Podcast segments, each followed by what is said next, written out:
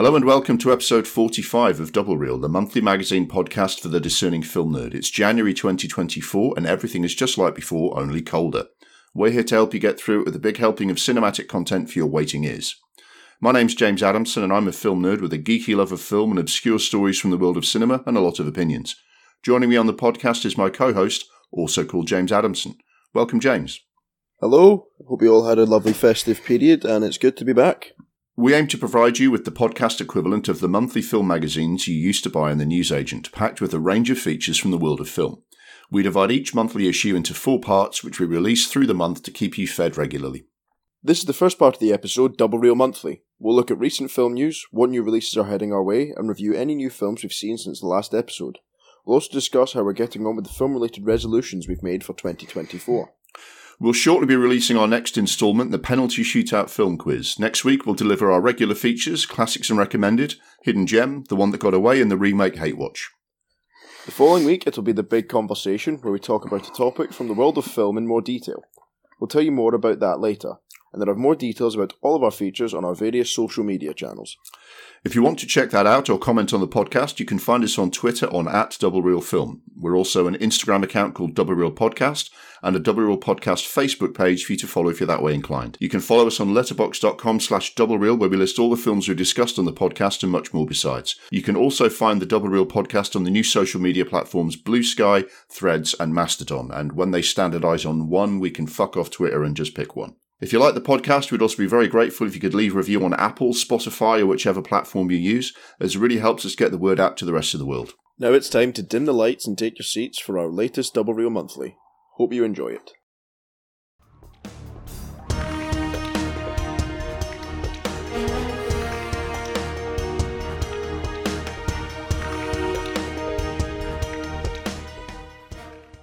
Let's get into it. Double Reel Monthly is the first part of the episode and gives you a regular digest of news, new releases, and how we've been fitting in movie watching with our busy, exciting lives. In the next hour and a bit, you'll get a breakdown of what's going on in the world of film this month that will set you up for your own movie watching. As well as that, at the start of each year, we make some film related New Year's resolutions, so we'll be discussing the goals we've set for ourselves in 2024. As always, our mission is to give you a great discussion about films and film related stories that will inspire you to escape the confines of the algorithm and watch something you haven't seen or have been meaning to see for a better cinematic experience. Also, just to quickly mention our other podcasts which you might like to check out. The Adamsons Versus is where we step away from the world of film and talk about stories, news, and anything else that's caught our attention. We've been frankly quite busy towards the end of 2023. It's been a little while since we gave you a, a new episode, but our most recent one, The Adamsons versus AI, is out there, and there's a nice fun back catalogue to listen to if you want to get into it. With that piece of self promotion out of the way, let's look at some messages we received from listeners. Uh, Stuart, one of our regulars, says, All the best, lads. Love your pod. Hope you're doing Hitchcock in the new year. Uh, well, we'll see. Uh, Three Musketeers is a new film, or Three Musketeers Milady is a new film we'll be discussing later. And Rona says, I really enjoyed it. It was just as good as the first part. The two films did the book justice. I look forward to the spin off shows Milady Origins and Black Musketeer, which I did not know was happening. Uh, Glenn says, Eva Green is the best thing in the film, great actress. Andrea says, so there's one frustrating thing here that it actually doesn't wrap up the whole story and chose to end on another cliffhanger, which will probably never happen because this two-parter has not been financially successful. Sadly, because it's still awesome. Plotting's a bit messier, sure, but it's still wonderfully directed swashbuckling fun, which we frankly get too little of these days. I also noticed a cliffhanger. I was hoping they're still going to make uh, a part three. I'm sorry to hear about the, the box office on that. Uh, we're also going to be discussing uh, the new Zack Snyder sci-fi movie Rebel Moon Part One. Uh, CC says enjoyed it. Typical sci-fi type stuff with some great scenes as you'd expect from Snyder. Well paced. Charlie Hunnam's Northern Ireland accent disturbed me though. Quite bizarre. Scott says everything about it screams jilted by Star Wars from the title of the film through to the obvious knockoff lightsabers. It's not even the first time someone's done the Magnificent Seven in space. That was Battle Beyond the Stars back in the early 80s. Dean says, I thought it was utter shit. The B or C rate cast, who normally only have supporting roles in big films, are asked to carry this one and they can't. Story is poor junk. Sorry, the story is pure junk. The whole thing is stolen from every other sci-fi ever made and done badly. That's a pretty diff. Don't mention fuck's sake. yeah, absolutely. Um, without giving away too much, uh, the new film for my uh, resolution and project for 2024, the January installment is Coda, uh, which I put up on the socials. And Paul says, I heard it was good, but never got around to seeing it. Not everyone has Apple TV, so it will be less widely seen than a lot of Oscar winning films. Uh, Brian has seen it and says, excellent movie, best I've seen in a long time. And Robert says, it does tick all the boxes you normally have for awards bait, but it is a nice little film. Uh, thanks as always for your messengers. It's uh, great to hear from you. Uh, now on with the pod. So, uh, James, uh, first thing we always do is the news. Uh, what news has caught your eye lately? When we're a little bit far away from the um, the publishing date, just to fit into the schedule, so there'll be nothing up to the minute. But what recent news? what recent news have you seen? It would have to be the Globes, wouldn't it? Yeah, Golden Globe results came out on the it was like the seventh oh, night of the seventh into yeah, into ago, into yeah. into the eighth. Um, yeah, what did you think? I mean, I'm happy, but I'm also surprised at um, not Barbie's failures, just the kind of lack of appreciation for Barbie, I suppose. I got that token box office achievement award, and then the host was an absolute fucking clown. I don't know if you saw any of that. He's he I've seen a few bits. He absolutely died on his ass. It feels like it feels like he was trying to do the Ricky Gervais roast thing, and it's really not his really not his style. It, it felt like someone wearing someone else's clothes, really. But yeah, I was very happy for Oppenheimer and uh, Christopher Nolan, Cillian Murphy, and Ludwig Göransson. And I imagine it'll win a couple more awards for, I suppose, editing, maybe not visual effects. Um, was it the case yeah. that, um, yeah, it was, it was actually I thought it was going to win. Barbie was going to win Best Musical or uh, or Comedy, which is a stupid genre. It's like Best Horror or Western. I make that joke every year. Um, but Poor Things for was in that category, and Yorgos Lanthimos is always uh, a bit of a darling. I mean, the Globes are a, a joke, really. They they they precursor, isn't it? Yeah, it's kind of the Globes announced that the um, uh, that the awards season is is fully underway, or the Hollywood awards season is fully underway, is really what it is. And usually, I get the feeling that the Globe um, voters are trying to predict what the Oscars will be, um, but it, it, doesn't always follow. Um, it's uh, yeah, but I mean, Oppenheimer did very well. Oppenheimer won five awards on the night: best drama, best director, best actor in a drama for for Cillian Murphy. Um, best score and Robert Downey Jr. got best supporting actor. The the Globes don't really do any technical awards. They don't do cinematography, editing, visual effects. I imagine cinematography and editing, there are going to be at least nominations for Oppenheimer there. Um, hard to say, really. I mean, Lily Gladstone won Best Actress in a Drama, which I guess makes her the favourite for, for the Oscars. Um, I mean, I, I thought Barbie was was ex. Uh, I thought Margot Robbie was excellent in Barbie. I just wonder if the Oscars are going to give that much credence to a film that's quite upbeat compared to a, a, much more sort of deep and dark, tragic film like Killers of the Flower Moon. So, yeah, um, yeah, I, th- I thought the box office achievement award was pretty stupid. I mean, box office load of shite. Box office achievement is literally its own reward. I mean, the reward for the, the reward for a box office achievement is a really good showing at the box office, and everyone's really happy that Barbie did that well. Do you know what I mean? But like, fuck off. Um, well, then you made money, Margot. Uh, yeah, yeah, fucking load of shit. Yeah. So, but it, it does. I mean, the by the time this uh, this episode actually goes out on the twenty fifth of Jan,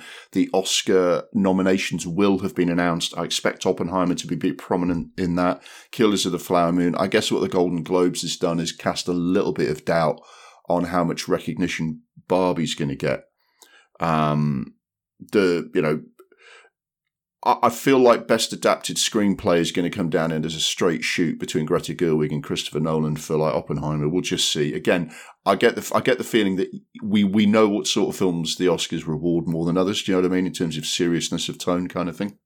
Yeah, I, th- I also think that's probably going to go to Oppenheimer, isn't it? Um, look, it's Oppenheimer is an incredible achievement as a, uh, as a screenplay.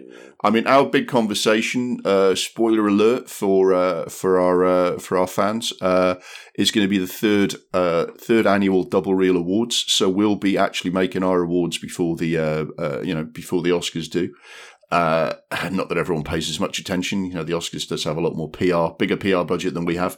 But uh, yeah, I mean, we'll see what we think of like scripts and and and you know acting and draw and you know best film by then. Um, yeah, that's it for the Globes. It means award season has started. Really, that's the news, isn't it? The the race starts here. Yeah. Um, other news, uh, obviously Tom Wilkinson uh, passed away. I mean, that's been a that's been a couple of weeks since that news, but I think he's probably one of the most prominent people who's passed away, and I think it was a little bit of a shock. I mean, I think he's he came to prominence relatively late. He was in his like mid to late, maybe even fifty actually, before he he really sort of um, hit the big time with things like the Full Monty, and then the and then the the Americans got hold of him. You know, when the Americans kind of like look through the roster of English actors and go, "Oh, I want that one," and he was one of the people that they grabbed and absolutely took to their hearts. And he's been brilliant in a number of things. Uh, I think if he was he was in his early to mid seventies, it does feel like a little bit of a you know a, a loss in Nowadays, that way. Yeah, like it's a bit. Yeah, you expect you, you know it, it it feels it feels a minimum of ten years short these days with our expectations, and I mean he's he's he's one of those people who's actually, you know, he's been in Christopher Nolan. He was absolutely superb in Michael Clayton, which we did on the pod. He's he's one of those absolutely reliable. I put him in the same bracket as someone like Jim Broadbent, where you just sort of know, there you go, safe pair of hands. He's in it. You're going to get an absolute top quality performance every time. Um, he's obviously sadly missed with an, with an excellent filmography behind him. Uh, yeah, I also wanted to say that um, what was her name from Mary Poppins, Glynis Glynis Johns. Glynis Johns, not Glynis Moon. Who's Glynis Moon? I've no idea. Um, she passed away at the age of 101, didn't she? Um, I, you know what? I've completely missed it. I thought the announcement was that she's just had her hundredth birthday, or maybe she. No, she's unless there's a Mandela effect going on here. Oh yes, sorry. Yeah, do apologise. I'm having my own personal Mandela effect. She passed away on the fourth of January, aged uh, aged 100. Yeah, so that's a fair innings. Um, yeah, she's she's done well. I mean, she obviously Mary Poppins is hugely famous, and she had like uh, you know stage and screen. She was in sixty films. You know, she was she won a Tony Award. Uh, she was nominated for Oscars and Golden Globes and everything. So yeah, I mean, she's an absolute um, stalwart, isn't she? And uh, yeah, look, I think we, most people would like to get to hundred with a shitload of awards on the uh, on the on the, the mantelpiece. So fair play, Glynis Johns. I mean, I mean, I mean, you've seen Mary Poppins. I don't know how many things of hers you've seen. Uh, nothing else. I just, I think it's it's when someone from like that era of Hollywood and cinema passes away. It's kind of like a, it's becoming rarer and rarer now, which is sad.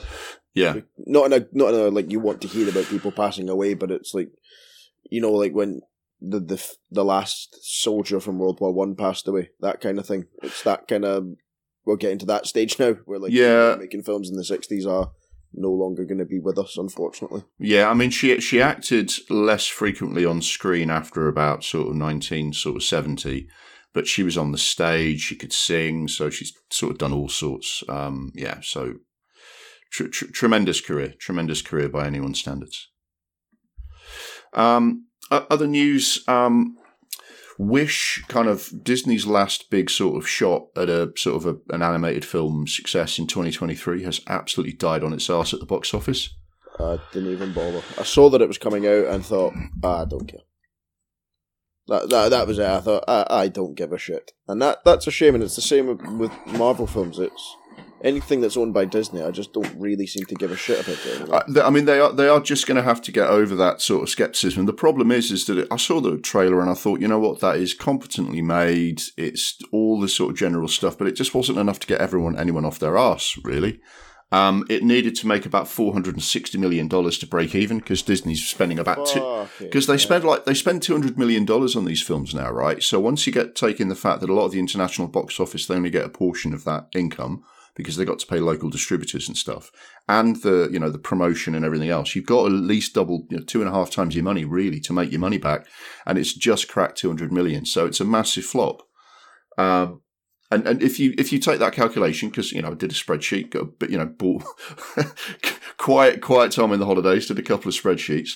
If you if you assume a film, especially like a big budget film, has to make two and a half times its budget these days to break even, the combined Disney releases of 2023, so all their animations, their Marvels, Indiana Jones, everything that under the Disney banner, they lost a combined 1.3 billion dollars last year. Christ. Um, only really Guardians was a was a decent hit you know, that was that was down a little bit on the last Guardians film, but I think the box office is generally down. So that film did quite well.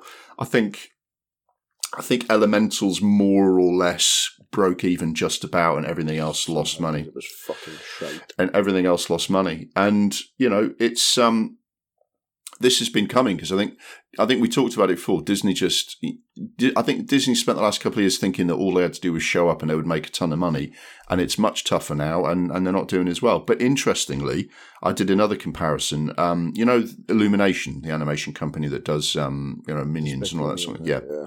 Now that's only competing with a part of Disney because it doesn't do superhero movies or anything like that, but it's it's it's their big competitor in animation, right? Um, but since their first animated feature came out in 2010, they have done better at the box office at Disney pretty much every time, and their films cost half as much to make. Alright. So both Disney Animation and Pixar, their films cost twice as much money as Illumination and don't make as much money. So, but what I will say about that is right now. Okay, Disney have you know made an arse of it there, but I would much rather hear Disney try to make a film like Elemental, which I didn't like. I thought it was rubbish and turned it off after about forty minutes. But I would rather they tried that as opposed to you know Despicable Me five and a seventh Minions film. Do you know what I mean? So Yeah. I get that that Illumination have obviously cracked it with their irritating little fucking Twinkies, but that, that that is the same film over and over again. They're just, they're Yeah, that, that, that is the same over and over again, but they're also the people responsible for the Super Mario Brothers film last year. That was very good, but that, again, Yeah, that's nothing. That that probably would have made a billion dollars even if it was shit. It wasn't shit, and that's because Illumination obviously know what they're doing. But that film was going to make a billion dollars because it's that film would have made probably about three hundred million in Japan alone, just because it's Super Mario. Yeah, yeah. No, I, th- I think it's fair to say that when you look at their list of films, Illumination could probably afford to start playing it a bit less safe now. I mean, they've done they've done Despicable Me to death. The Secret Life of Pets have done a couple of. It's. I think they've shown that with Super Mario Brothers, they are capable of good stuff, and maybe now that they've kind of elbowed their way to the top, I think the expectations of them should be a bit higher now, right? Speaking of um, Super Mario Brothers movie, it's an absolute disgrace that it didn't win Best Song at the Globes, and it better win for the fucking Oscars. oh, the um, oh, what's it? Peaches, Peaches, Peaches. Peaches, Peaches. That would imagine they got Jack Black to perform that dressed as Bowser at the ceremony. Would Love it, absolutely love it. Um, yeah, if we're going to talk about box office briefly, uh, by the way, I remember you went to see the the Hunger Games prequel, uh, Ballad of Songbirds and Snakes, just before. Yes. So that's basically done all right at the box office. Uh, yeah, I watched it again um, when it was on release. Um, and we can talk about that later on when we talk about the films we've watched, but uh, I've got a little bit of an updated review of it. So. Sure, but I mean, it's. Um, I think it, it, it had a bit of a weak opening. Everyone thought, "Oh shit, Hunger Games prequels flopped," but it it cost hundred million to make, and it's made more than three hundred million, which I think in these sort of times. I think counts as a success. Same with Wonka. Wonka's done quite well. So there are people doing well out there. So Disney needs to buck its ideas up, basically. Yeah. Uh, any other news caught your eye? Uh, not really. There's a few actors on the uh, Jeffrey Epstein list, but Yeah, that, that Epstein stuff. well, That that's one of those things. That's one of those things that's just going to kind of. Uh, it's going to take a while for all of that to really shake out. Whether that's Jeffrey Epstein might have met someone at a party and put their name in his little black book because he liked to like attach himself to famous people. I think there's there's more to all of these things that we're only going to find out over time. I think. Yeah, if they've done anything bad, then they deserve prosecution. But Yeah. uh, There's a, that- there's a lot of wait and see. I think. it's not surprising that people in Hollywood are bad people and they're associated with other bad people. Yeah, I mean, yeah, it's the usual stuff about power and money, isn't it?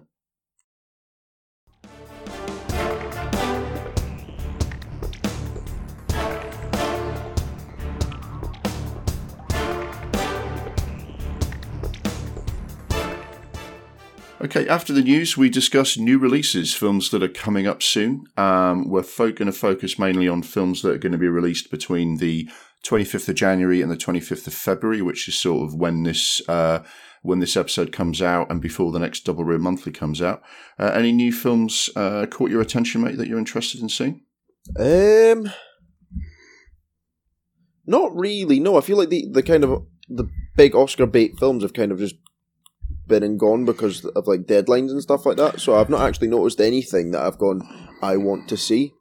Yeah, you, t- you tend to get Wish. Yeah, you tend to get this, this sort of glut of them because they rush the the last sort of Oscar films out in December because they want them to be uh, released in time and then fresh in the minds of the people who um, who are going to vote, and then they all get released like a week or two later in January, um, and that's.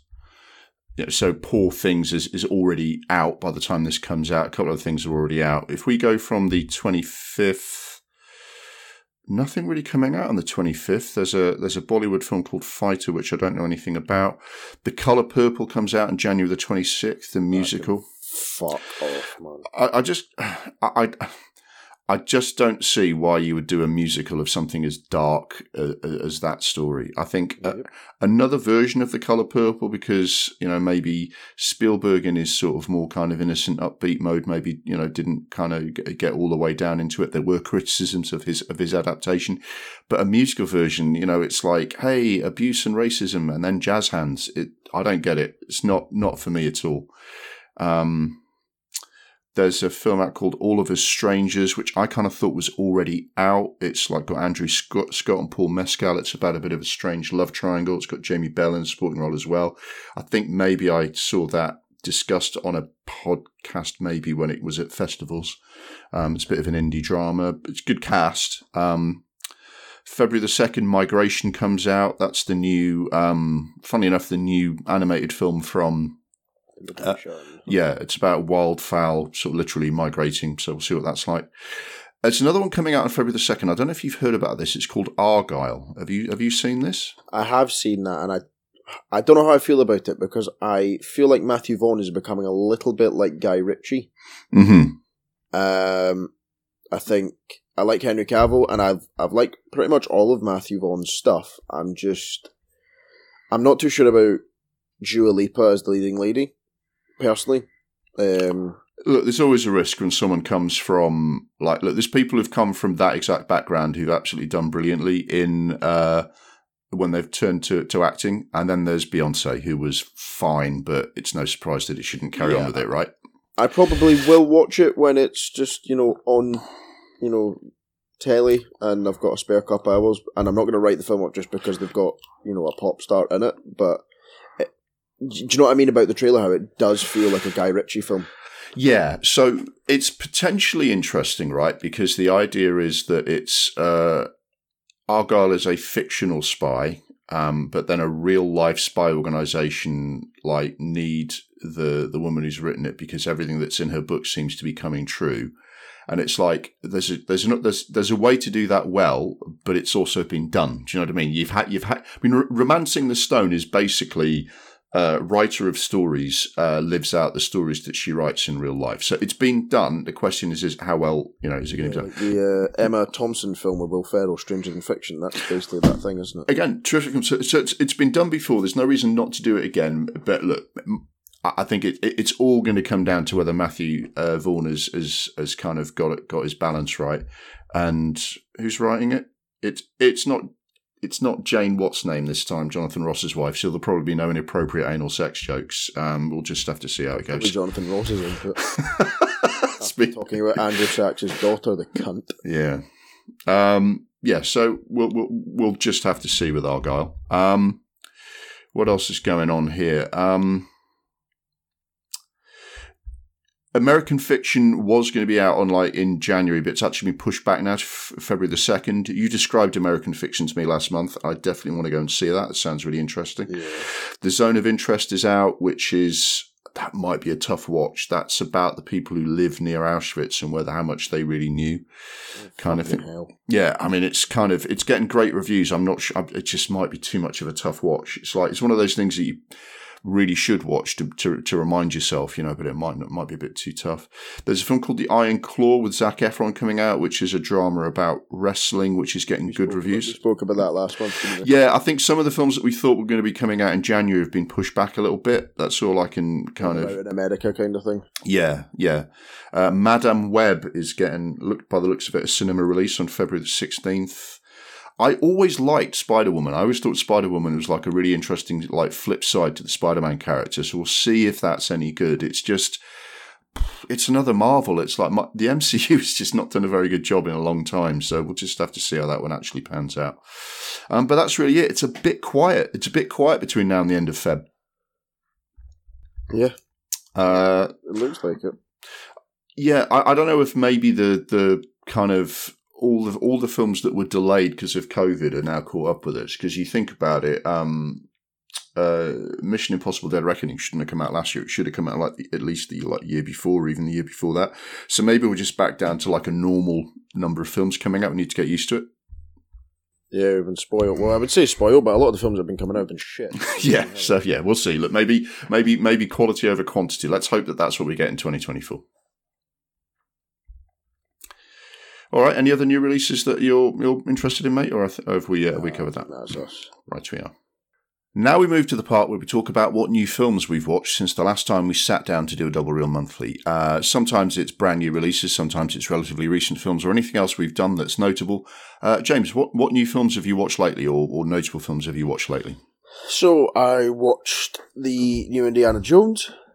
That's hmm the first one. Um, it was on Disney Plus, and I thought, uh, well, I've seen all the other ones. Um, I, I caught up with that over Christmas as well. Actually, exactly the same Yeah. way. Disney Plus. What did, what what did you think? So it's it is shit. Um, I don't think it. I don't think it works having that dynamic of, um, Phoebe Waller Bridge. As much as I find her great in Fleabag, I just I don't. She kind of sticks out in this film. Sh- I have to say, I like Phoebe Waller-Bridge. I think she's a terrific writer. I thought she's she's been very good in the other things that she's been in. I've never looked at her and said, "Oh, I bet she'd be brilliant in an action movie." Because not not, not it's like Richard E. Grant. I wouldn't expect to see Richard E. Grant hanging off the side of a train in a, an action sequence either. I mean, some people just don't give off that vibe, do they? Yeah, and I think it's it's like the action movie. You know what I mean? Like Indiana Mhm. Jones is up there as like, you know, Mm-hmm. if people to say name the best action franchises of all time, they're going to say Mission Impossible, and then they're probably going to say Indiana Jones quite quickly after that. Do you know what I mean? hmm Yeah. So, um, yeah. However, I quite enjoyed the idea of the story. Um, Yeah, I, I a lot agree. better than Kingdom of the Crystal Skull. Yeah. So, Indiana Jones has always been about that kind of supernatural relic hmm seeing, you know, trying to be realistic in terms of, you know, ar- archaeological finds and then having that kind of element of the supernatural without going a bit Mhm. too berserk. So you've got the, um, the Last Crusade where they go for the, the Holy Grail hmm and the, the, the Nazis drink it and uh, they, they, you know, die, that kind of thing. And then Mhm. they, uh, what's the relic they look for in Raiders of the Lost Ark? The Ark of the Covenant. Yep. That, Yeah. that makes sense. And that's a, a bit of a spooky thing, and that kills all the Nazis again. Um, but Temple of Doom, yeah, nobody gives a shit about the Temple of Doom.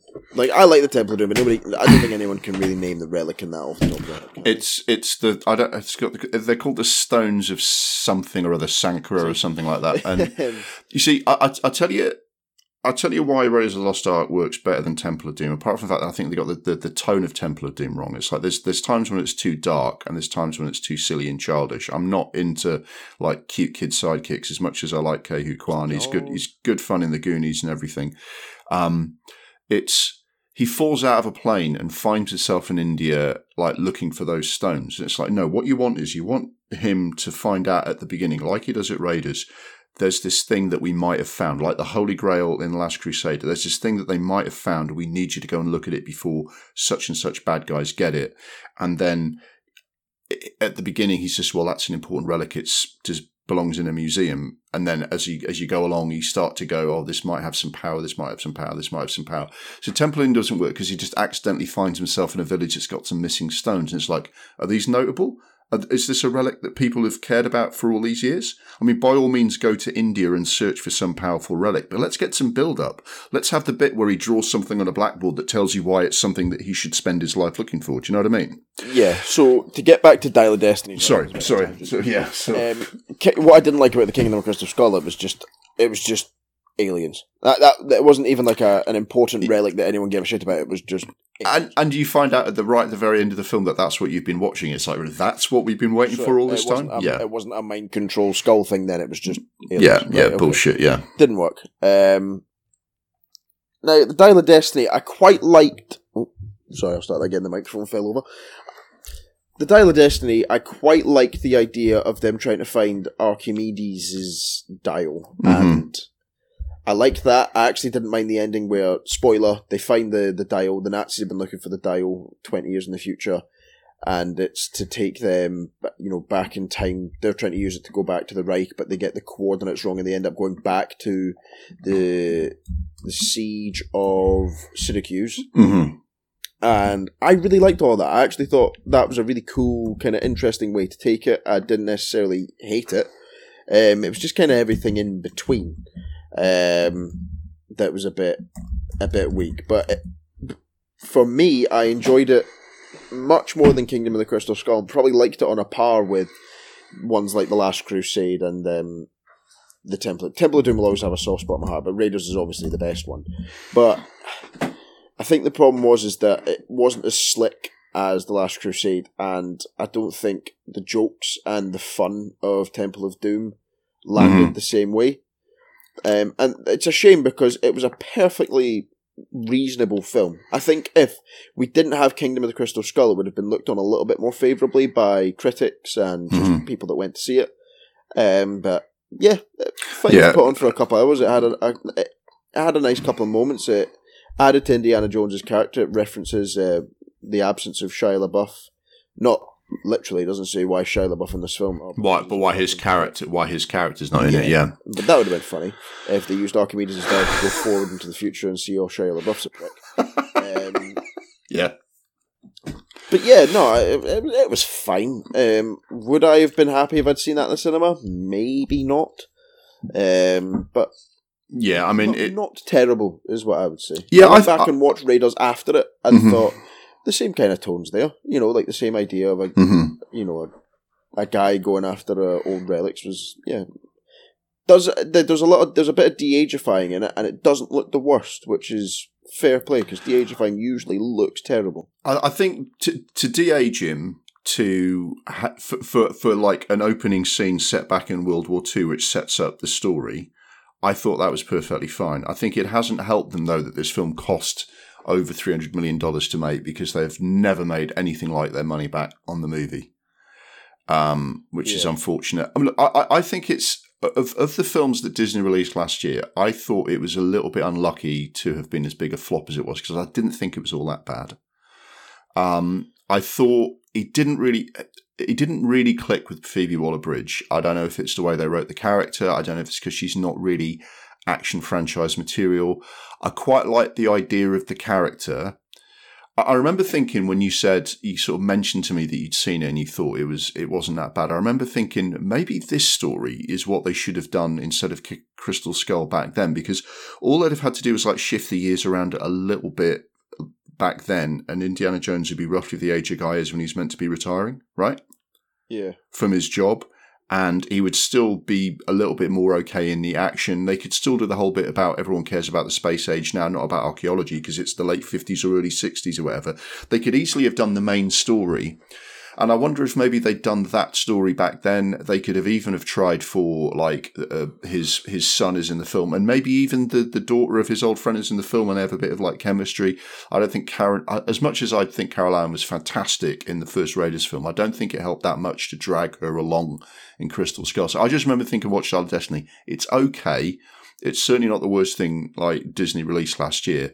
I, I do kind of feel myself thinking this could have been a cracking fourth installment if they'd done it back then instead of Crystal Skull. Actually, thinking about it, but it was look, it was fine. Same, same as me. It, it passed a bit of time.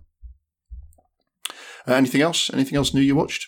Um, I think I mentioned in the last one that I watched Fast X, which was terrible. Yeah, you mentioned that. Yeah, Um, why don't you mention a release and I'll just double check my. Um, I'll talk about the Yeah. Hunger Games again after you've spoken about uh, Yeah. a couple of your releases. All right, I caught up with that. I caught up with Elemental again because it's now on Disney Plus, and we were looking at it. And I was trying to sort of say, look, can I try and get some of the the big films that come out in 2023 watched, so I can just say I've, you know, watched them and know what I think of them.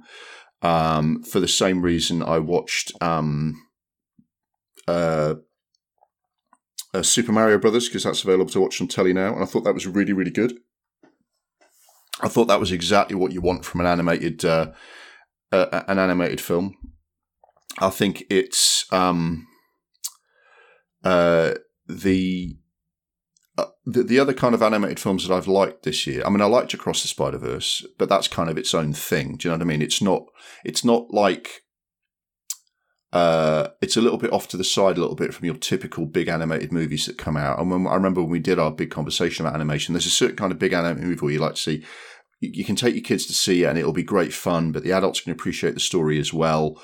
You're looking for that from like your Disney or maybe even your Illumination or your DreamWorks. And, and I thought, um, uh, Super Mario Brothers did that exact job. It takes a story that everyone, you know, that, that people have heard of, Super Mario Brothers, and it does a really nice. I thought it did a really nice job of that whole thing. I think people who liked the original would like it. It was a fun, lively story. It was well done. It was funny along the way. I thought that really shows Disney what they should be doing with their animated films. Super Mario Brothers is a good all round take everybody to see it kind of movie that you're expecting from your animated films. I thought that was really decent. Um, I watched Elemental and that was a bit there. I remember watching Elemental and going, they've just not. I remember, I remember listening to an interview with the guy who directed the film. He's got a lot of personal kind of uh, a- attachment to parts of the story, like the father in in in the story reminds him of his own father, who was a, an immigrant who built, built his own business and worked really hard to give him his opportunities. I understand why he feels strongly about those parts of the story, but it's a city where fire, water, earth, and air characters all live together. It just doesn't work. It just it, but the basic idea doesn't work because you know, uh, and it also these things have been done before. Like essentially, Zootropolis is a big city where lots of different kind of beings live, and they're very different, and they got to, to, to get on. And I think that's a much better idea of here's a big city where different stuff is going on, kind of thing. And if I'm completely honest, if you want to see a, an actually quite emotionally resonant, uh, sort of resonant story of like a, a father to a main character who's done that whole thing, built built the business up from nothing, and and all of that, James Hong in Kung Fu Panda. That's where you get that, you know, just done better. So it's it does stuff that's been done better in other films, and the central idea just doesn't work. So yeah, just in one ear out the other. That one. Um, did that give you a bit more time to, to dredge up the ones you've done? Yeah, so there's a couple that I just want to briefly talk about. I don't want to give too much time to. Um, I watched The Last Kingdom, Seven Kings Must Die, which is basically the film that they made after the series, just to kind of wrap it all up. Yeah. That was okay. Um, if you like The Last Kingdom, you'll like the film. Um, and I like The Last Kingdom, so it was it was fine. It was very much a kind of Netflix movie, which is a weird thing to say because it's, it's not a TV movie, I suppose. hmm Um, and then I watched for the first time Talladega Nights, The Ballad of Ricky Bobby. Is that the first time you've ever seen that? Yeah, didn't find it funny at all. Yeah, it's not aged well. It's just not good. Um, yeah, wasn't a fan. Just nothing special about it. Um, I remember going to see it at the cinema, and I remember laughing at bits and and not laughing at others. And I think the main challenge is that um, Days of Thunder is much funnier, even if it's not intentional. That it's clearly like a rip off of, and there's there's some kind of odd like shifts in tone. I mean, uh, Sacha Baron Cohen feels like he's acting in a complete different film to Will Ferrell, and all the stuff with his dad is kind of. Uh, is that how serious are we meant to be taking this? It's like it just feels a little bit like stitched together from from spare parts. That film. yeah, just I'm surprised you've got this far into your life without seeing it though, because it's like a it's everywhere that movie. Will Ferrell's a weird one for me. There some of the films that I just know I'm not going to enjoy. hmm So, for example, Semi Pro. I know I've seen that a couple of times, but I know if I was to watch it now, I, last time I saw it was probably about thirteen years ago. If I was to watch it now, I'd go, I'm probably not going to enjoy that. But then Blades of Glory, I think if I hadn't seen it, I would know that I'd probably enjoy it. Do you know what I mean? And Anchorman, I really enjoyed. Um, Elf, obviously, but there's films like that Eurovision one he did with Rachel McAdams. I know I'm not going to enjoy that, so I am not going to watch it. You know yeah, I mean? yeah, it's it's all part of that like kind of six word movie pitch, isn't it? Will Ferrell as a figure skater, Will Ferrell as a NASCAR driver, Will Ferrell as a basketball player.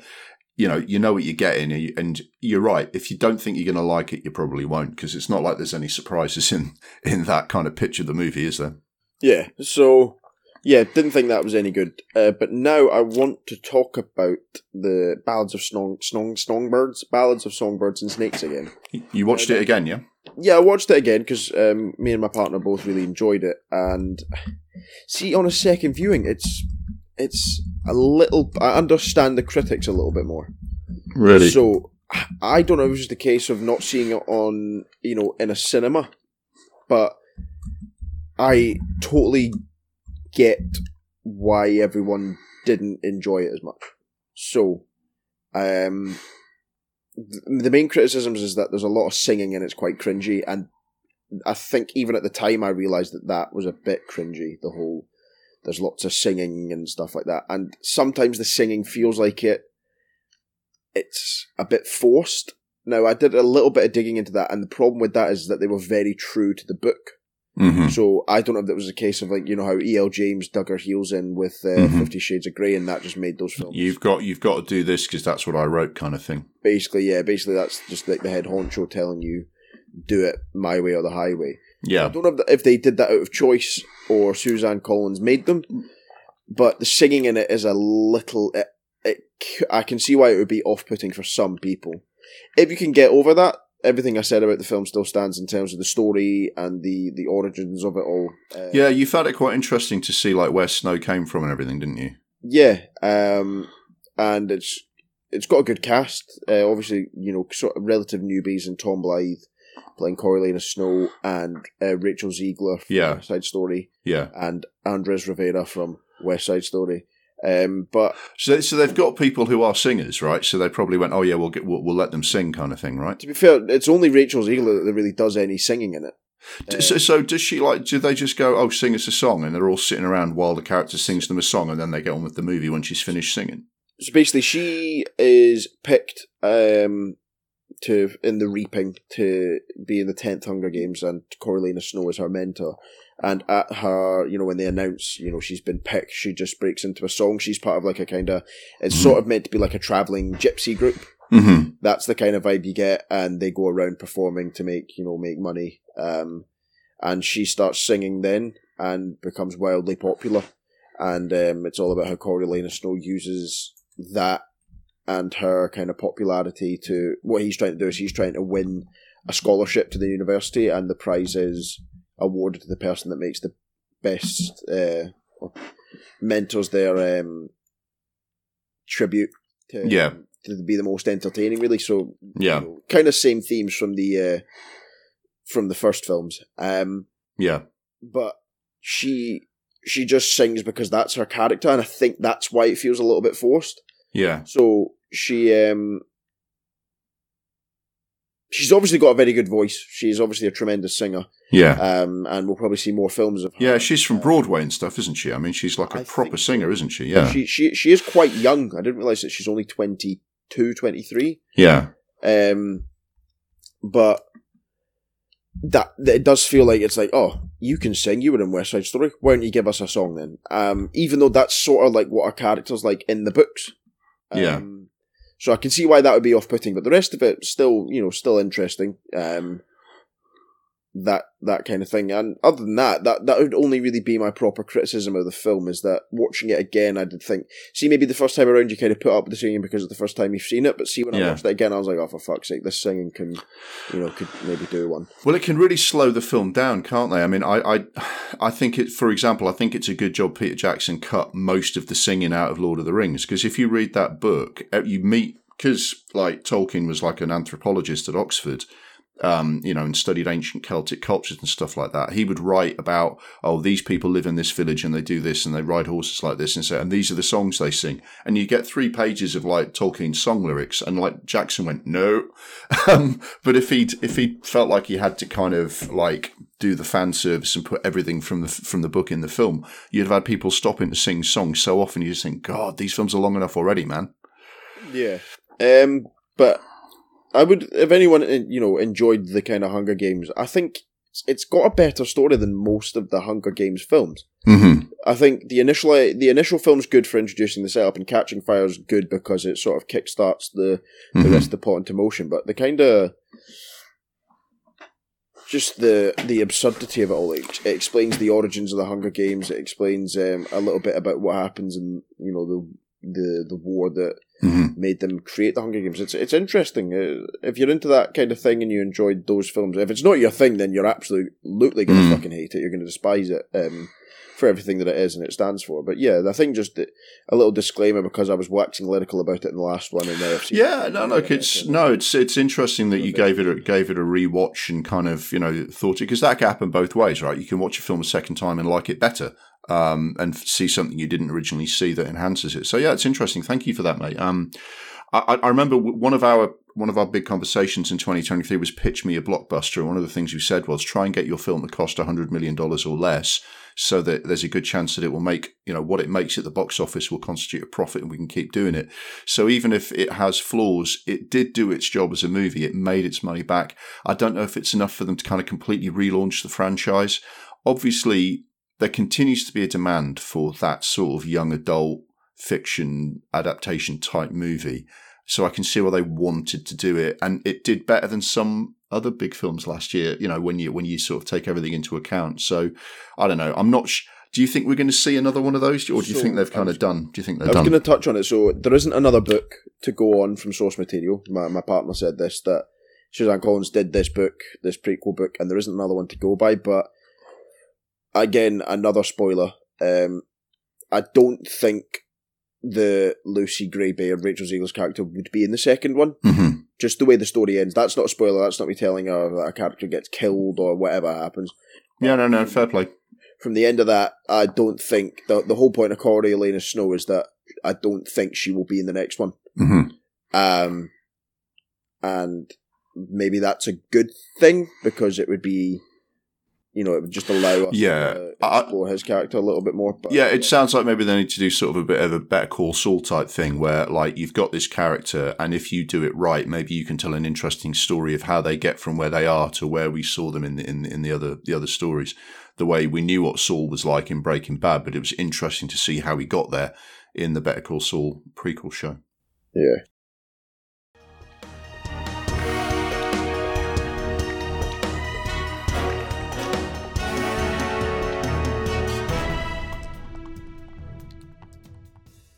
So I'll start some start with a couple of things I actually went to see at the cinema. Uh, as I mentioned when we did the bucket list cinema back in I think November, I had Amadeus on my on my bucket list, and I actually found a showing of it in London and went to see it. So between Christmas and New Year, I was able to go and see Amadeus at the Prince Charles Cinema, lovely thirty-five millimeter print um, at the the Prince Charles Cinema, of which of which I am a member. But anyone anyone can go and buy tickets there. Um, absolutely loved it. Um, I was right. I love I love telling myself I was right. I was right that it was something you should go and see at the cinema. Not just for the spectacle, right? But on the big screen, you see so much more of what F. Murray Abraham's doing in his performance. He's brilliant. You kind of forget, and some of the other actors well, you forget sometimes maybe that Milos Forman was famous for having this really sort of spiky, acerbic sense of humor. He was really good at kind of cutting through, like, especially like pompous organizations because one of his most famous films, probably the reason he had to leave Czechoslovakia back in the day, was um, The Fireman's Ball, which, um, although it was highly metaphorical and he could deny any political point, it was obviously taking the piss out of how ridiculous the regime was. And sometimes that's the most powerful way to criticize a, a bad regime like, like communism or something by just showing up how absurd it is. And he had a wonderful eye for the absurd, which you see in this. There's some brilliant stuff, like just like at the beginning where, um, uh, the guy he, Salieri, played by Beth Holmes, like playing the piano and saying, "Oh, do you remember this? This is one of mine. Everybody loved it." Goes, "Oh, I don't remember it." And he plays his other tunes. Oh, I remember that. That's lovely. I didn't know that was one of yours. He goes, "No, it was Mozart's." And just the look on his face when he says it up on the big screen was fantastic. And also with an audience, the you know, it was getting laughs when it was meant to get laughs, and you get this hush when the story turns dark. It was the director's cuts, you get like the full three hour version. Absolutely wonderful. They show Amadeus fairly regularly, so if you can get to the Prince Charles Cinema in London, go and see it. It's fucking fantastic. Um, of actual new films, I went to see sort of my big cinema screen showing uh, uh, just before Christmas was The Three Musketeers, Milady. Um, this was the second part of the Three Musketeers story. I'd obviously seen the first one, uh, D'Artagnan, over the year and loved it. Um, I thought it was really interesting what the, the listener's review was about it because I think I, I kind of agree. I thought it was absolutely terrific. It's not quite as sort of wall to wall action as the first part, which is everyone who's done that, everyone who's actually tried to do more of the Three Musketeers story rather than just that first bit with the Queen's diamonds, they find that with the second bit because it does story and revelations come about. So you can't just have people, you know, swinging off ropes and, and, sword fighting. You have to actually tell some of the story. But it was still really good. It was really absorbing, compelling. Um, so while the pace dropped off a bit compared to the first one, it was still really, really good. Eva Green's excellent as Milady. She really did it. Um, like the first one, they've got the tone exactly right. Um, you know, it's not just that this is really the only big French production of Three Musketeers ever. So you get to see it in France, French countryside, all the French palaces and all of that. Um, they've managed to balance that swashbuckly tone with, you know, how these films, right? You're not meant to take it super seriously, right? Because it's an adventure story about the Musketeers. But it's got to be serious enough that if something bad happens in the film, it's like, oh shit, that's bad. And that was the one downside, I think, of the 70s version with Oliver Reed and, and Michael York, that the whole tone of it was so much of like almost like a parody, like they were taking the piss out of this old fashioned type film. Um, that when the story does take a bit of a dark turn, you're like, are we still meant to be taking this like seriously now? Whereas this, because they'd got the tone right all the way through, that it's fun and it's exciting, but the events are serious. It was brilliant. You know, there's assassination attempts on the King of France. There's, you know, who do you trust? Who, you know, what's going on in the background? Absolutely fantastic stuff. And despite what the other person said about because this hasn't been all that successful at the box office, apparently, maybe we'll never get any more of these films.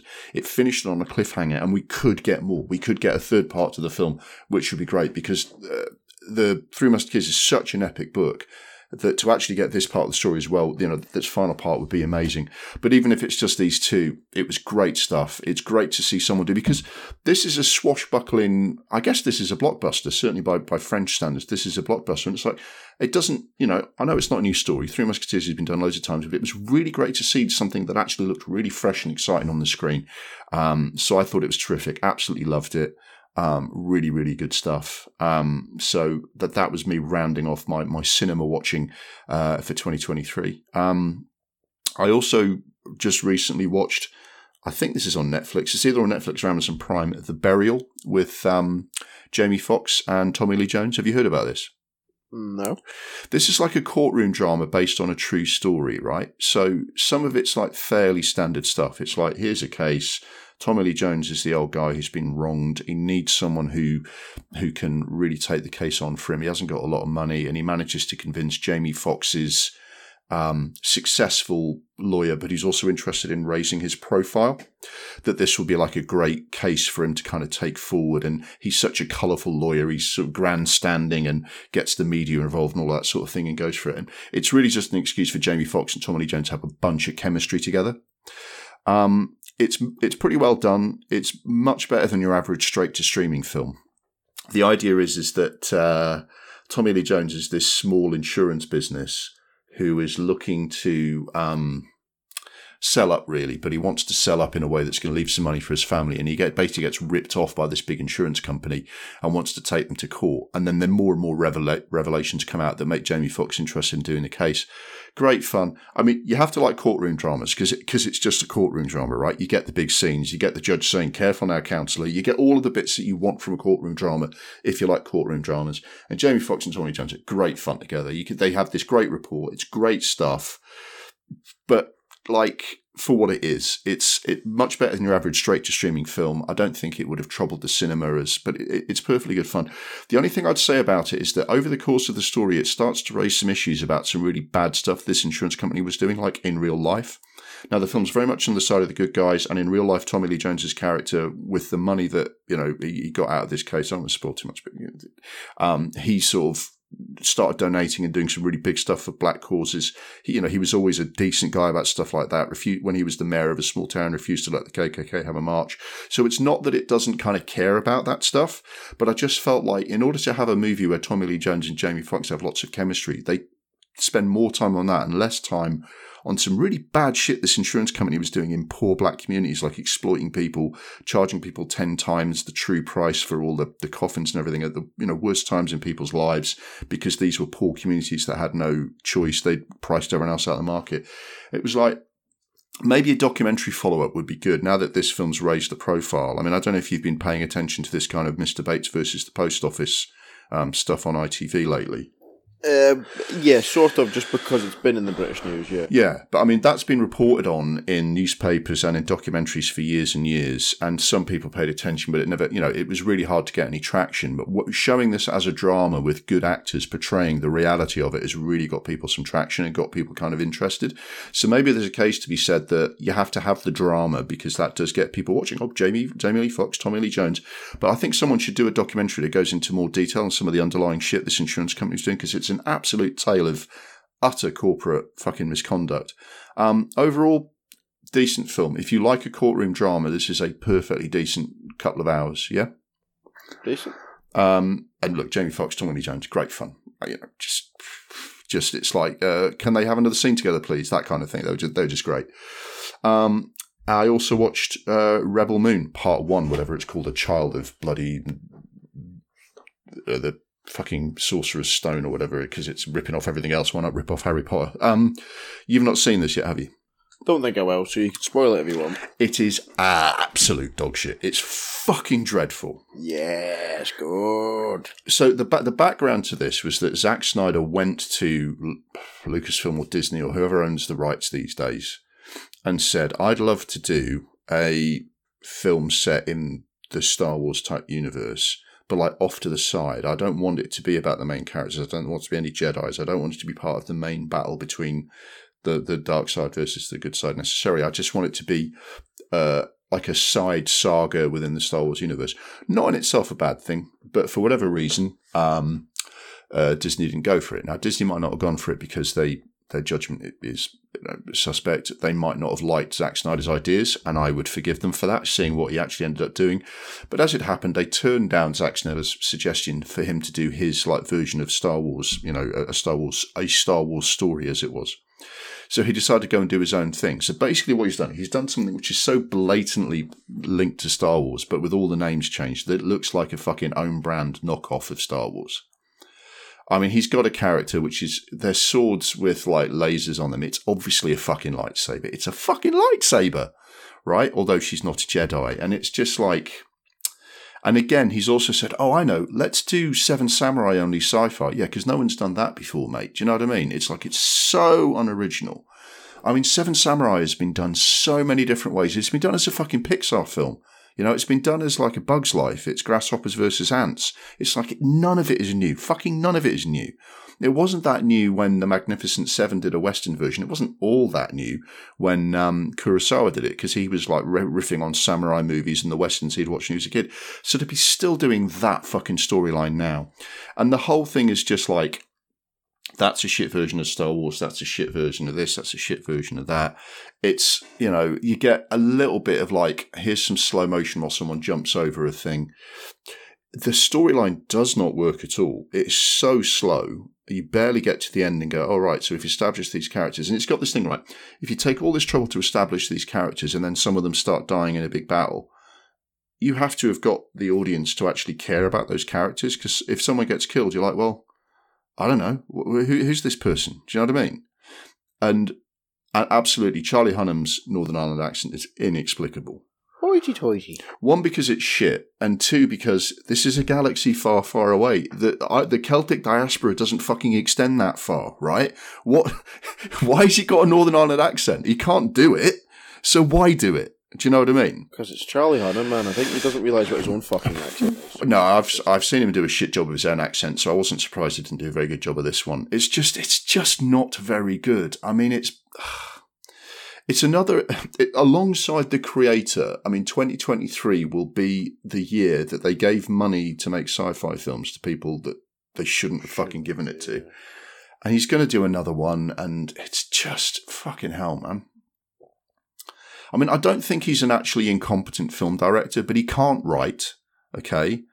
And uh, he's obviously not very good at picking his projects either, because once once Star Wars don't want you to do a movie in their universe, man. If you still want to do a sci-fi, you've got to do something different. This is so obviously a rip-off of Star Wars. It's fucking crap. Do you know what's worrying is that if Star Wars don't want you to make a Star Wars, when Star Wars always want to make Star Wars because Star Wars makes money because it's Star Wars, I hear Star Wars quite a lot there. Yeah. But, like they they'd make a fucking Star Wars film about fucking you know Adolf Hitler being a Sith because it would make a fucking billion dollars. So if they don't want you to make a film, then even then, with all their misjudgments must be onto something. Yeah, and look, there, there, there has been a discussion about whether they should have used the, like the Star Wars extended universe because people have written books and done comic books and stuff over the years, expanding Star Wars out with all sorts of stuff going on. Um, but it's like even then, you need a better story than this, man. Because I think people were getting tired. It's like in the start in the in the Skywalker saga films, another another Death Star. Really? Do you know what I mean? It's like back. you know, yeah, it's like come on, do something fucking new. And this is really so lacking in freshness. It's absolutely fucking really really bloody awful. Um, so yes, I don't I don't recommend it. I mean, I, I've got nothing against Sofia Boutella. I, I, that what's his name, the guy with the cheekbones that was in um, Deadpool as the bad guy. Um, Ed Skrein. Ed Skrein, he's all right, but the minute he walks on, you go bad guy. Do you know what I mean? It's just like there's nothing that that. they, he- he- here's the level that it's called, right? It's not the Empire, right? It's the Imperium. It's like fuck Oh, for fuck's. Off. You've, just- you've been told you can't make Star Wars, so you've just made. If they've literally, they've literally gone. I can't make head and shoulders, so I'm going to make shoulders and heads, and I'm going to make the bottle the same color. It's fucking rubbish. Basically, they've done what Aldi and Lidl did. Yeah, except at least the quality of the Aldi Yeah. product is actually good for the money. Do you know what I mean? This is actually crap. they don't sell penguin bars; they sell seal bars. Yeah, yeah, But ugh. yeah. So, and the other thing I caught up with, although it's not really that new, it came out towards the end of 2023. It, it was a film that was much talked about last year, so I thought I would watch uh, Saltburn because it's available to watch on Amazon Prime at the moment. cock is massive. Yeah, yeah, Fucking see it. absolutely. That's the only thing I've seen about. it. Absolutely, yeah, definitely. He's up there Barry with. Uh, Keoghan's got an absolute sausage. that's right. Yeah, they had to film that. Uh, they had to film that film in a massive stately home because there wouldn't been room for him and his cock in a three-bedroom house. Um, uh, it's so I find Emerald Fennell to be an interesting director, but that's two films in a row now where she hasn't managed to pull off the ending. Uh, pardon the pun. Uh, Um. so that's Barry Keoghan, is that what- it's she she sets up very very interesting ideas for films and i know some of this is relatively seen before because she was actually although she wasn't kind of she she kind of denied that it's a talented mr ripley storyline there is an element of that in Barry Keoghan's character and the idea of, you know, Brideshead Revisited and I think the go between, the idea of shenanigans in a in a, a stately home that show up how kind of weird and awful the very, very rich aristocratic families are, right? So it's always going to look a little bit like stuff you- you've seen before, but it's a, it's an interesting idea. It's a very, very interesting idea. And then you get about an hour and 40 minutes in and you see there's another half an hour to go. And you just go, this isn't a two hour, 10 minute film. You are nearly done here. What, what's going on? And it takes this big left turn at the end and you go, ah, and it drags, it drags out an ending that really should have been five minutes. It's, it's, it's another film which I think sadly has been kind of let down by an implausible ending. And given she, given that she's the one writing the film, she's got no one to blame but herself. Um, What was the one that she did before that didn't end properly? promising young woman.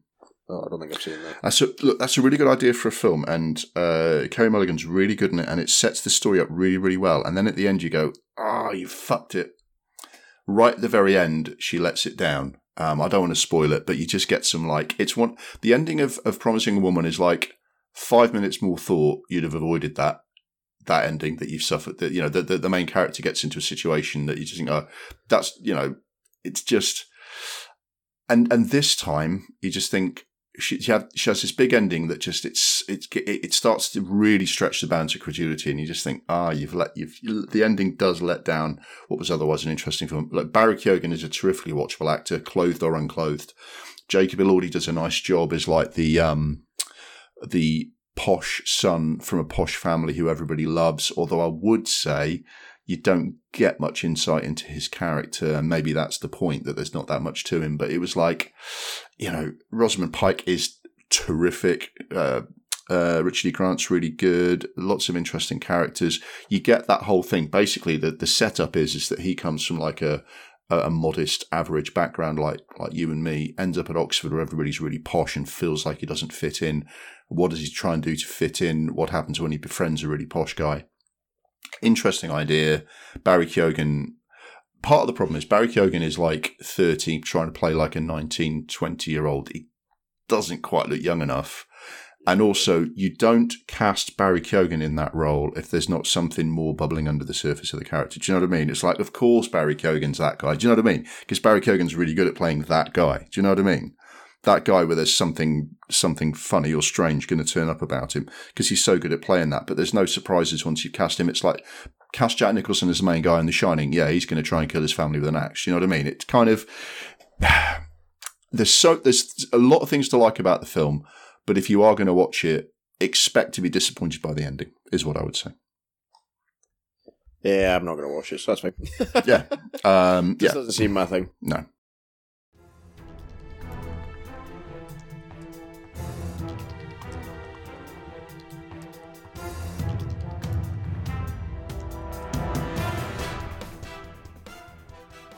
Those are the new films or, or recent or notable films that we watched. Um, we always close Double Reel Monthly with some resolutions. Now, have you had some time to do, to think of a resolution for 2024? Yes. You sound excited. That makes me excited. Only Tell me what's going on. In July of last year, this director decided to make their 12th film. So we're doing the year of the Nolan. Excellent. You're doing Christopher Nolan. Yes. I don't know how I'm going to do it yet. Um, for this month, it can be Oppenheimer, or I can just do two next month if we come up, if we have a little, we kind of go to the drawing room and have a little discussion. I don't mind what we would do. I have watched Oppenheimer this year recently, but if you wanted to do it in like, or if we decided on a way of doing it of go by IMDb rating or box office success, and then start with probably the following, and then Insomnia, then we can do it that way. Um, or I can just give myself a month and I can do two next month. I don't mind. Um, I will leave it up to you, mate. If you want to just talk about Oppenheimer because you've watched it recently and give me your thoughts and then do another 11 films, that's fine. If you wanted to take it away and think of a way of framing the films like chronological order or anything else like that, it's up to you. What would you What would you rather do? Would you rather take some time and, and, and package it up and start next month? Yes, purely because I don't think it's right to start on one of his probably top five films. Mm-hmm. Um, it's probably best to probably do it in ascendancy of what I think I'm going to enjoy. So I'll probably start with the two that I haven't seen or haven't seen for a while, and that would be Insomnia and The Following. I've not seen The Following, and I've not seen Insomnia either the whole way through or for a while. Yeah, I, I was thinking about watching Insomnia Ring because I remember liking it, and it's been so long, and I wonder what I would think of it watching it again now. That's uh, that's an interesting. Uh, yeah, let's let's do that, mate. I mean, it worked quite well last uh, last year when you sort of did two to begin with. Just I'm sure I'm sure we can fit that in. So you decide how you want to package those films up and and, and build a theme around it. That's a lovely teaser. So you're going to do all twelve of Christopher Nolan films through um uh through the year 2024. Yeah. Yeah, I don't know what we can call it. It's not going to be as funny as Legal Cage of Consent. I don't think. I'm sure we'll come up with something. Yeah, so you can do that, and yeah, it'd be interesting because then you'll be. That means you'll be rewatching Dunkirk and Tenet, which might tell you something about how you feel about them. I or- might not because I hate them. no, I will. I will. yeah, see, yeah, see how it goes. Uh, yeah, that's really interesting. So yeah, I, I, yeah, so you've got. We will. You will unveil sort of the how you're going to package and structure that that project up uh, next month and give us two films. So that's something to really look forward to. Yeah. Yes, sir. So I was I was looking to do a, a, a, resolution of my own, a 12 month project where each month I watch a film. And really, it was a case of what I was going to do. And I did think for a bit about Hitchcock films. Um, and I just thought, you know, I've that, that I've done quite a few now of like directors that have been around a long time, and it's just a retrospective on the films, and there's a good chance that everyone's seen all of their films and everything else. So I thought I'll still probably do that one day. I don't, you know, no plans to kind of can the, the, the podcast anytime soon, so that might be another year long project another time. What I decided to do this time was the other um, idea that I had, and and it came down very simply to the fact that I'm conscious that I've maybe not seen nearly as many films directed by women as I have seen films directed by men. And, you know, I think part of that is that there are a lot more films directed by men than by women. And I think part of that is that I do tend to watch kind of genre films. Now, I don't care who's directed these films. I mean, I, you know, when I saw Point Break and or heard about Point Break, saw a few clips when that looks amazing. I didn't then go, well, I hope it's been directed by a man. Do you know what I mean? I just went, oh, fucking hell, I watched that. Who directs it? Kathryn Bigelow. Oh, cool. But, you know, and I love Lynne Ramsay because I've seen some films of hers that, that, that I really like. Um, so here was a case of me saying, well, why don't I just say I'm going to watch some films by women directing, it's probably going to take me off into some genres that I'm not as accustomed to watching, kind of thing. Do you know what I mean? So I am going to uh, do that, uh, which means I've just selected 12 films to watch um, uh, this year. Uh, one, one, a month, uh, just kind of in no particular order, just 12 that interest me. Uh, and what I've decided to start with is uh, Coda. Okay. Which won Best Picture uh, for 2021. It was only ever shown on Apple TV Plus. Didn't get a cinema release, although that wasn't that kind of out of the ordinary for 2021. Uh, although it was, there was more stuff in the cinema than than the previous year. And I think it was one of those ones where it came as a bit of a surprise, a little bit. It gathered momentum leading up to Oscar time, but um, ended up winning Best Picture. And I remember thinking at the time, oh, maybe this is the film that's won Best Picture the way Green Book did or the way Chariots of Fire did. One of these films that it won because everybody quite liked it. And, and all the other films on the list people either loved or had a real problem with. And it was one of those kind of consensus films. Um, you, you're aware of the story of Coda, right? Um, I know it's about someone who's deaf. That's right. Well, it's a, it's actually about um, CODA is uh, short for Child of Deaf Adults.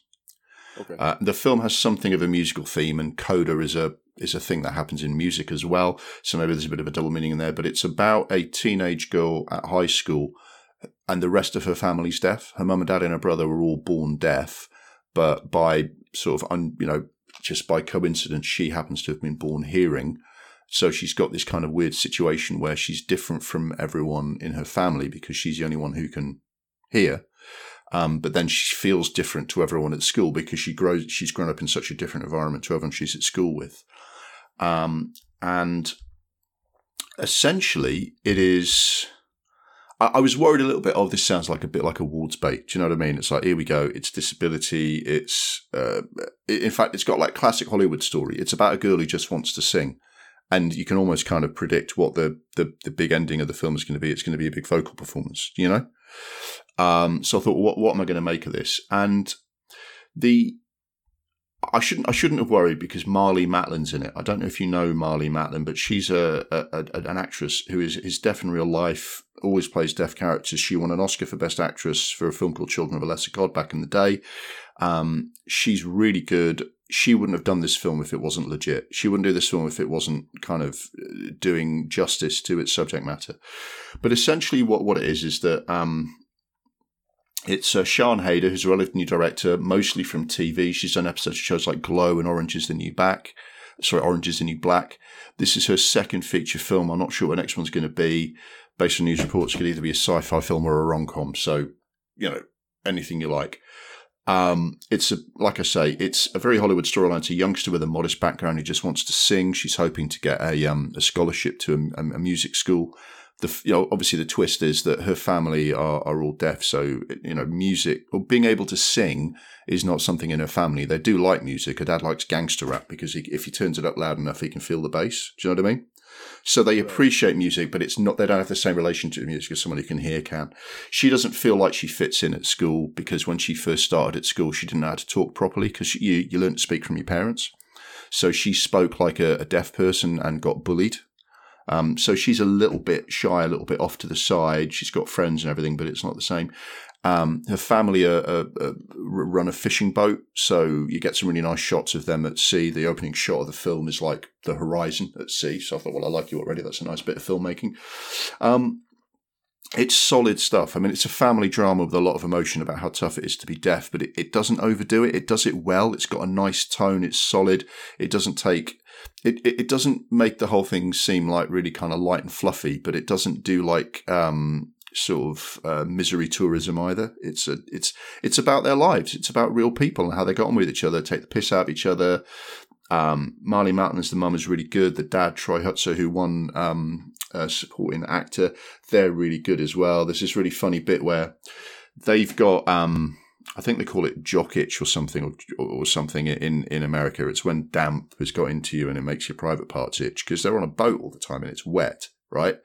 And and they have to bring their daughter to interpret. So she's sitting there absolutely dying, have to interpret sign language to the doctor to explain to them why their why their private parts are itching. And then and then the doctor says they've got to not engage any sexual contact for two weeks. And she's just got her head in her hands going, This is awful. So as well as like some of her own challenges and tribulations. You've got some really sort of funny scenes as well that make you feel like this person either knows about or know or has spoken to people who know about just the day to day life of, of the people that she's telling the story of. And it's just it's just really solid stuff. It's really solid filmmaking. You, you might think it was purposely purposely constructed as awards bait, but when I watched it, I felt like it. While it played it fairly safe, you know, I just want to sing. Let's have a big recital where she has a lovely singing voice at the end. Um, it's just a really solidly well done film. Uh, does a nice job of everything. It won Oscars for all three of its nominations Best Picture, Best Adapted Screenplay, and Supporting Actor. Um, it's a remake of a French language film, but it does a nice job of it. I wouldn't say Sian Heder has a, an obvious style as a director. I think a lot, a lot of people from come who come from TV, they're just there to serve the material. Do you know what I mean? They get jobs because if you can direct an episode of a TV show and get like an hour of footage from like a week's filming, then you can go on a, on a film set and make a two hour film in with with four weeks filming. Do you know what I mean? She does a solid job. Um, I I don't know what her style is. Maybe if she makes two or three more films, we'll see. But Sian Heder does a nice job directing it. It's well acted. It's well made. Um, all the deaf characters are played by people who are really deaf, so you don't get any of that kind of you know, sometimes you get like a, an actor kind of pretending to have a disability and it all gets a little bit, okay, let, us not overdo it for, you know, your awards bait performance. This is just kind of real and solid and well done and funny. And at the end of it, I kind of felt like I knew something a bit about the lives of the people who'd watched it. Um, the lead actress, the guy who plays the teenage girl, is Emilia Jones. She's the daughter of Aled Jones, you know, the Welsh singer. This is before your time. You, you know, you know the snowman that's on at Christmas every year. Well, he had a number one hit single back in like 1985 with Walking in the Air when he was a choir boy, and he presents the one show in Countryfile now.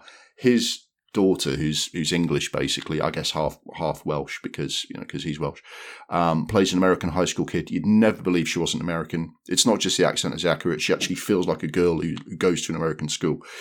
Honestly, the whole thing's absolutely spot on, uh, and you get some stuff about you know the, the, hard daily life, you know, working on a fishing boat, which you know, I responded to because of some of my family background. Nice, solid piece of work. A, a well, well worth watching, very watchable, decent film. I don't think it was the best film of that year because I think The Last Duel was the best film of that year, but it's a very good film, and I was I'm very pleased that that, that everyone who, who was involved with this film has done well well out of it because they all did a nice job and fair play to them. Um, and I guess that what what what has this project done for me in terms of choosing this film? I probably might not have bothered too much to watch this film if I hadn't said, "Oh, I'm going to watch 12 films by female directors." Not because I'm not interested in this this woman woman director in particular. It's just like that felt like one of those movies. Do you know what I mean? One of those movies that wins an award and no one will remember in 20 years' time. And I'm glad I did watch it because it's a really it's a really good solid piece of filmmaking, and I'm, and I'm glad I saw it. Um, the other the other films that we're going to see over time, I think maybe might be a bit more educational for me in terms of finding out about women directors. One of the films I'm going to be doing later in, in the year is going to be um, Ida Lupino's The Hitchhiker, where a, a, woman who'd been an actress, Ida Lupino, directed a movie in 1953. Finding out about her experiences getting to direct a film back then, I think is going to be very interesting. I'm looking at some Greta Gerwig. I'm looking at um, uh, Asante's Belle. Um, you know, the, there's a Lynne Ramsay film that I've not seen that I'm going to go and watch. But this, I think this was a good sort of good opener for me, good sort of warm up. And it's just in the spirit of, I mean, what's this going to tell me about women directors in general? These are all 12 different female directors who all have their own style. I think it's just a chance to see some films I've not seen, you know? Yeah. Uh, but this was solid. Next month, I'm going to do Selma, directed by Ava DuVernay. I think um, I'm hoping to, you know, enjoy the whole David Oyelowo thing. I kind of ignored that one because it didn't have the real Martin Luther King speeches in it. I wasn't sure if I was going to get on with that. Um, but yeah, that's another one that I'm gonna I'm gonna pick up on next month. But this month's entry and the opening entry in my 2024 uh, Women Directors Project has been Coda, and I, I think I can call that a, a recommendation. As I always do, I'm I have an impromptu top ten inspired by this film. Again, pretty simple one, pretty straightforward.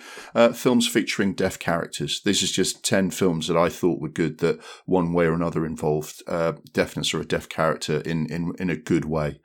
Um, I didn't include See No Evil, Hear No Evil um, with Gene Wilder and Richard Pryor because while I got a soft spot for it, it's not really done in very good taste in its portrayal of deafness and blindness, so I didn't put that on. Um, but these are my 10. A Quiet Place. You could chuck in A Quiet Place Part 2 because it has it has similar stuff and it's also a good film. Uh, Children of a Lesser God, which I mentioned. Four Weddings and a Funeral, because I think it's got some nice stuff with Hugh Grant's deaf brother. Um, Creed 3, I thought treated deafness really well uh, Sound of Metal, uh, Nashville, There Will Be Blood, Suspect, Looking for Mr. Goodbar, and Bangkok Dangerous. That's the original 1999 version, not the Nick Cage remake. Um, these all portray deafness to different extents, but I think those are all kind of films that are worth watching. And, you know, uh, I'm not the person who's qualified to say whether these are the best portrayals of deafness, but I thought they were good films and I just thought it was a nice showcase. Honourable mention to Mr. Holland's Opus, just for sentimental reasons. I remember watching that um, just after you were born, and there's a bit where Richard Dreyfuss sings and signs to his deaf son, which um, had an effect on me, but I wouldn't say it was as good as the films that I've got on this list here. So that's my impromptu top, top 10 to go with the film, uh, and that's Coda. That's, uh, and as I say, it will be Selma next month. Um, anything else to add to the double room month before we close off, mate? No, I think we're good, my man. Lovely. Thank you very much.